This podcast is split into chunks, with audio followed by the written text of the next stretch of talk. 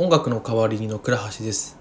いつもはあの有岡くんと僕が2人で話していてオープニングトークエンディングじゃ本編のトークエンディングトークの3構成でやってると思うんですけどあの収録はね3構成で今回も撮ったんだけれどちょっと僕が話した話が過激すぎるなと思って自分で聞いててねあのちょっとカットしました。なのでオープニングトークあそれがオープニングトークだったんですけど。んでオープニングトークカットしたので超短めの音源になってるかもしれませんがちょっとお聴きいただけたらなと思います。はい。ということでじゃあ本編からお願いします。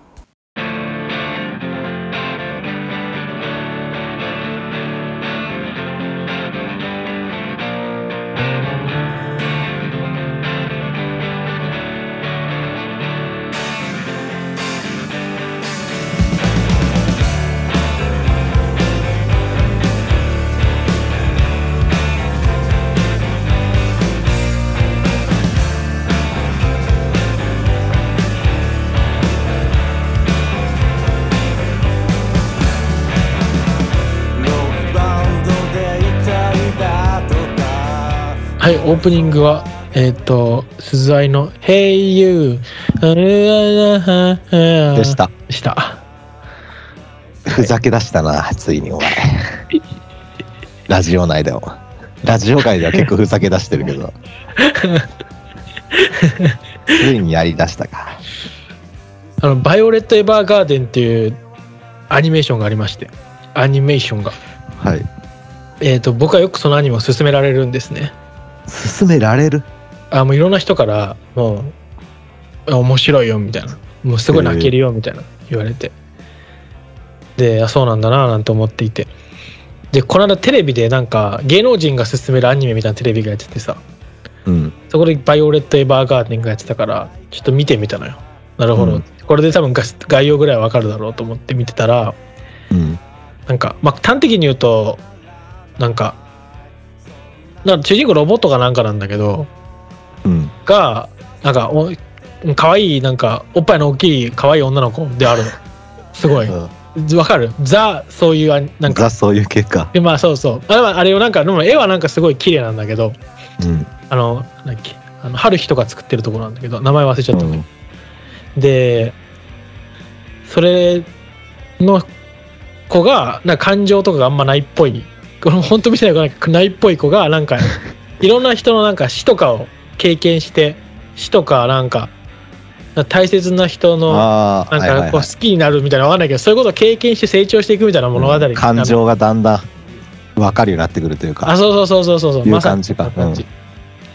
なってると。って思って。だからそれで俺あの絶対見ないなと思っちゃったのよ。申し訳ないけど 今日は異異様に尖ったことばっかり言ってるようで恥ずかしいけど思って。でなんかねそれで何が嫌なのかなと思った時にうん。なそもそもの奏者作ってる人のな気持ちとしてうん。感動させたいっていうのが苦手なんだなと思ったのよ。意図が見えんのがね、ここでみたいな。うん。そうそうそう例えば「アキラで前回「アキラの話したから話すんだけど「アキラで感動する人っていると思うんだけどそれって多分なんか「鉄夫かわいそう」とかさなんうんか鉄夫が香りだっけ女の子うん。香りにこを唯頼りにしてるところにで香りが鉄夫を受け入れてるところに感動するって人あんまいないと思うんだよ。うんどっちかっていうとなんか、なんかね、それ、あ？そこで見せてはないそうそうそう。明らかに見せてはないけどでもやっぱ結構思わない？やっぱちょっとかわいそうだなとか香りかわいそうだなとかさ。いやそう思うんだけどそのまさに見せてないんだよ。でなんかあれはそういうことだよね。うん。あれ含めた世界観の一つでしかないんだよあれは。あのうん。鉄夫と香りの関係っていうのは。でうん。そういう描き方に感動するんだよ。あうん。なんかすごいなんかすごいものをこの人は作ってるなみたいな。うん。多分だから作者も作者でもうこういう物語を作ったみたいななんだろうな、うん。多分なんだこうすれば感動するだろうとかこうすればかっこいいだろうじゃなくて、まあ、かっこいいだろうはまあいいとしても、まあ、うんもうこその構造そのものが虚しいよねみたいなの に気づかされるみたいな感じだよね。そうそう、うん。これが俺の思うなんかななんだろうな。俺が俺の思うアキラという世界なんだみたいななんかなんて言うんだろう。すごくねああいう生き様じゃないけどさそういうところに感動を覚えるのよ俺は。うんっていう、まあ、それ俺はあの iPhone のメモ帳で自分を極めたい人と感動させたい人の違いみたいなの書いてるんだけど、自分を極めたい系の人にはすごく感動するの、俺は。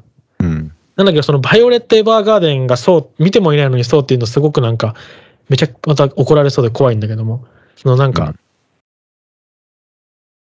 人が死んで悲しんでる人を見て、どうして悲しむんだろうっていうところから、あこれは、なんか涙だみたいなことを学んでいくみたいなのって、すごいなんかさ、それは人がチ死んだね。うんそう。で、人が死んだら感動するのって、ある程度の年取ったら当たり前のことだと思うの。うん。と、なんか、で、なんか、それでなんかね、泣けるってなってるのが、やっぱちょっとなんか、なんかこう、もやもやしたのよね、すごく。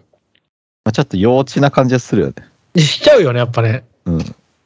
感動できたとしてもね。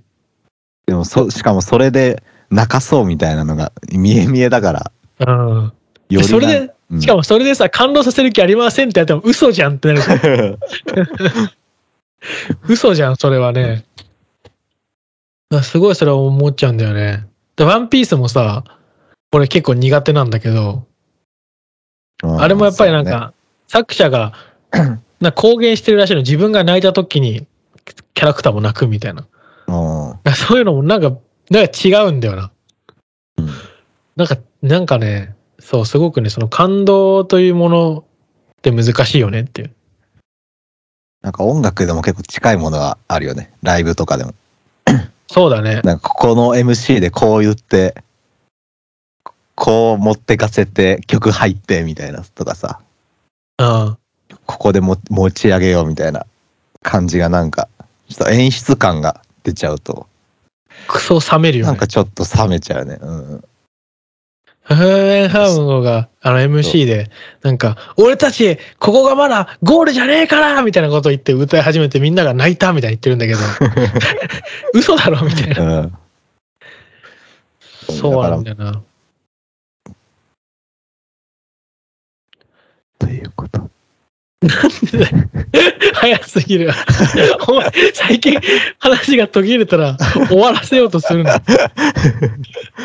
いや、そう。で、その MC で言うとさ、うんら音楽で言うと、やっぱ俺はライブでやっぱ感動する時っていうのは、どっちかとやっぱその逆で、そのなんか、俺はまだここがゴールじゃねえかなとかっていうのと逆でなんかすごいいつも通りのあれを、なんか何周、10周年の武道館とかでやってるとやっぱ感動するね、あれはね。なるほどね。そう。で、最後の最後で、なんかちょっと一言ぐらいなんか、な諦めなければ夢は叶ったよみたいなこと言ってると、おーってなったりする。うん。まあ、ちょっと構図構造っぽいよね、それも。世界観っていうか、そのバンドの。だからその、なんだろう、難しいのが、うーん、た、なんだろうな、世界観っていうのも、そう、その、いつもクールにやってるバンドが、いつも通りクールにやってるっていうのは確かにクールを気取ってるんだけど、うんだからそこも含めてずっと遠い、一貫してる感じがいいよね。うん。世界観を作るところも含めてというか、なるほど。と思うな、プロだなと思うわ。うん。ザ・ミッシェル・ガーネファントとか。まあ、いや、いい、かっこいいんじゃない？最後のライブとか。うん。あれあれはかっこいいと思ったのを見てて。ミシェル・ガイルマンとお前が好きなのかどうか、不思議な気持ちになってると思うよ。俺 あの人は。え好きうん。かっこいいんじゃない曲は。かっこいいんじゃないと。うん。まあまあ。あんま曲ぐらいしか聴いてないんだけど、俺。曲以外聞くとこはないライ。ブを見てあんま見てない。あ、ライブ音源ないってことね。うんはい。まあ、そう適当な話置いといてですね。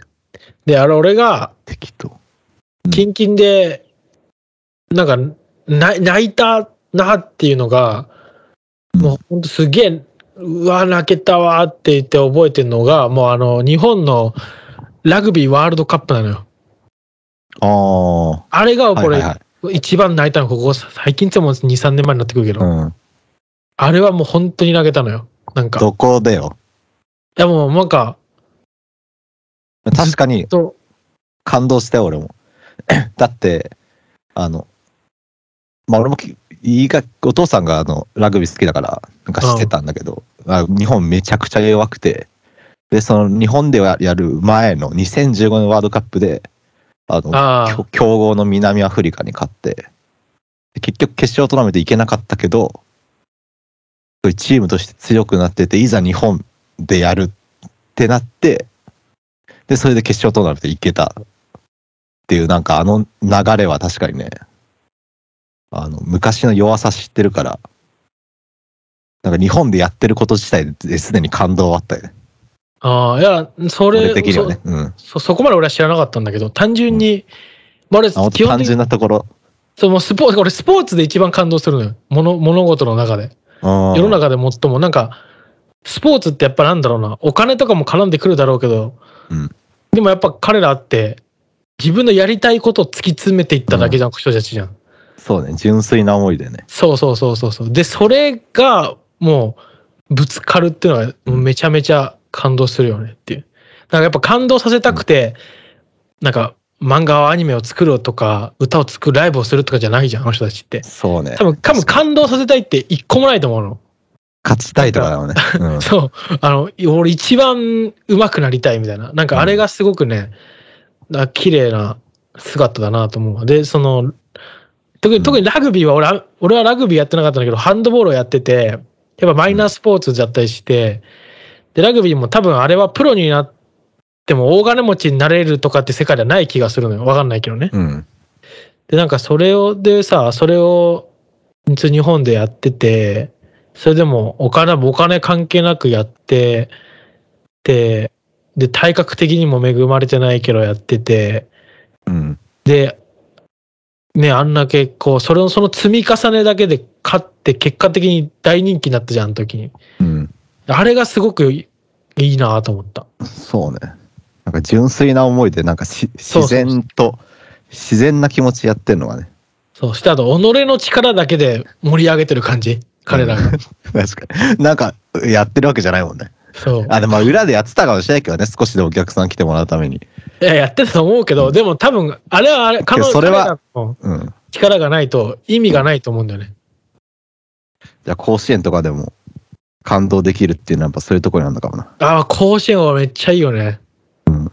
あれは、じゃあ自分がしかも高校生だった時の頃とか思い出すから、なんか変な バイアスがあって。あれはあれでいいよ。高校生も本当に、あんなね、遊びたい盛りにね、なんか青森とか岩手とか行って 野球してんだもん。うん。あれはなんか本当に偉いと思うね。それこそまさに純粋な思いで。うん、勝ちたいだけっていう。そうそこがかっこいいんだろうな。や音楽もやっぱそういう人が好きになるもんね。なんか、うんそなんだろう、それしかできないから仕方なくやってるみたいな人もいいなと思う。なるほどね。うんだからそれしかできないからっていうファッションでやってるじゃないやつじゃなくて、マジでなんか、それしかできないやつっているじゃん。うん。なんかね、それはすごいいいわ。うん。はいそんな、やっぱ生き様とかそういうのが好きだって話に一応したかったっていうね。うんあの、まあ、さい最後になりますが、僕が、えっ、と、感動するなと、ち、ちっちゃい頃一番初めてあの感動を覚えたものが、あの、アイシールド21という漫画でした。今日です。小学生？いや、中学で読んですごい感動した。中学でお前感動覚えたの？うん、これはすごいと思った。あの、ゆ、雪光が新龍寺戦でボールを取るところでもう泣いた、泣けた。あの、初めても本当に、なんだろう、感動して、ゾワーってしたわ。うん。確かにそこまでの感情は確かに小学校の頃あんまなかったな。うん、ゾワみたいな。すげーって思った。そう雪光、まあね、そうアイシール21のキャラクターみんないいんだよね。最近アイシール21もよくトレンドに上がるんだけど、知ってますか？あ、知らないです。知らないですね。まあ、そうやっていい作品っていうのは時間が経ってもトレンドに上がるなと思って嬉しかったという話でした。じゃあ、エンディングです。どうぞ。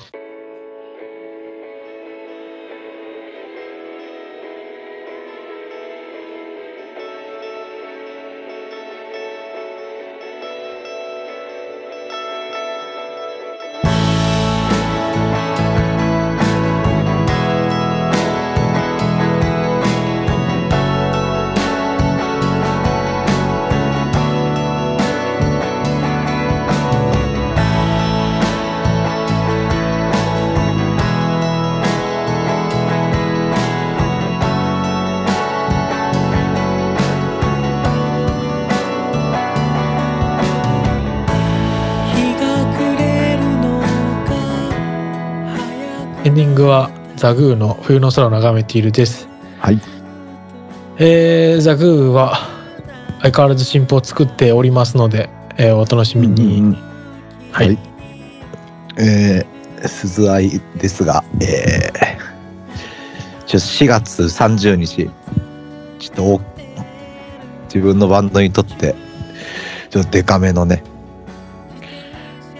イベントがあるので、日付だけでも来れる方は押さえてもらえたら、来れない方はちょっとツイートと4月30のイベント、拡散とかしてもらえたら嬉しいです。あれですよね。お願いします。イノイノマイノマ祭ですよね。イノマフェス。イノマ ロックフェスは7月です。7月16日です。あのい何も関係ありません、僕。イノマロックフェスですよね。いや、一すごいね。切関係ないです。やめてください。イノマロックフェスってね、なんか、まあいいや。あんまね、いろいろ言わない方がいいでしょう。はい。ということで。えーっと、なんかね、すごいこれ言おうと思ったことがあったんだけど忘れちゃったからいいや。はい。じゃあ、はいえーさよなら。さよなら。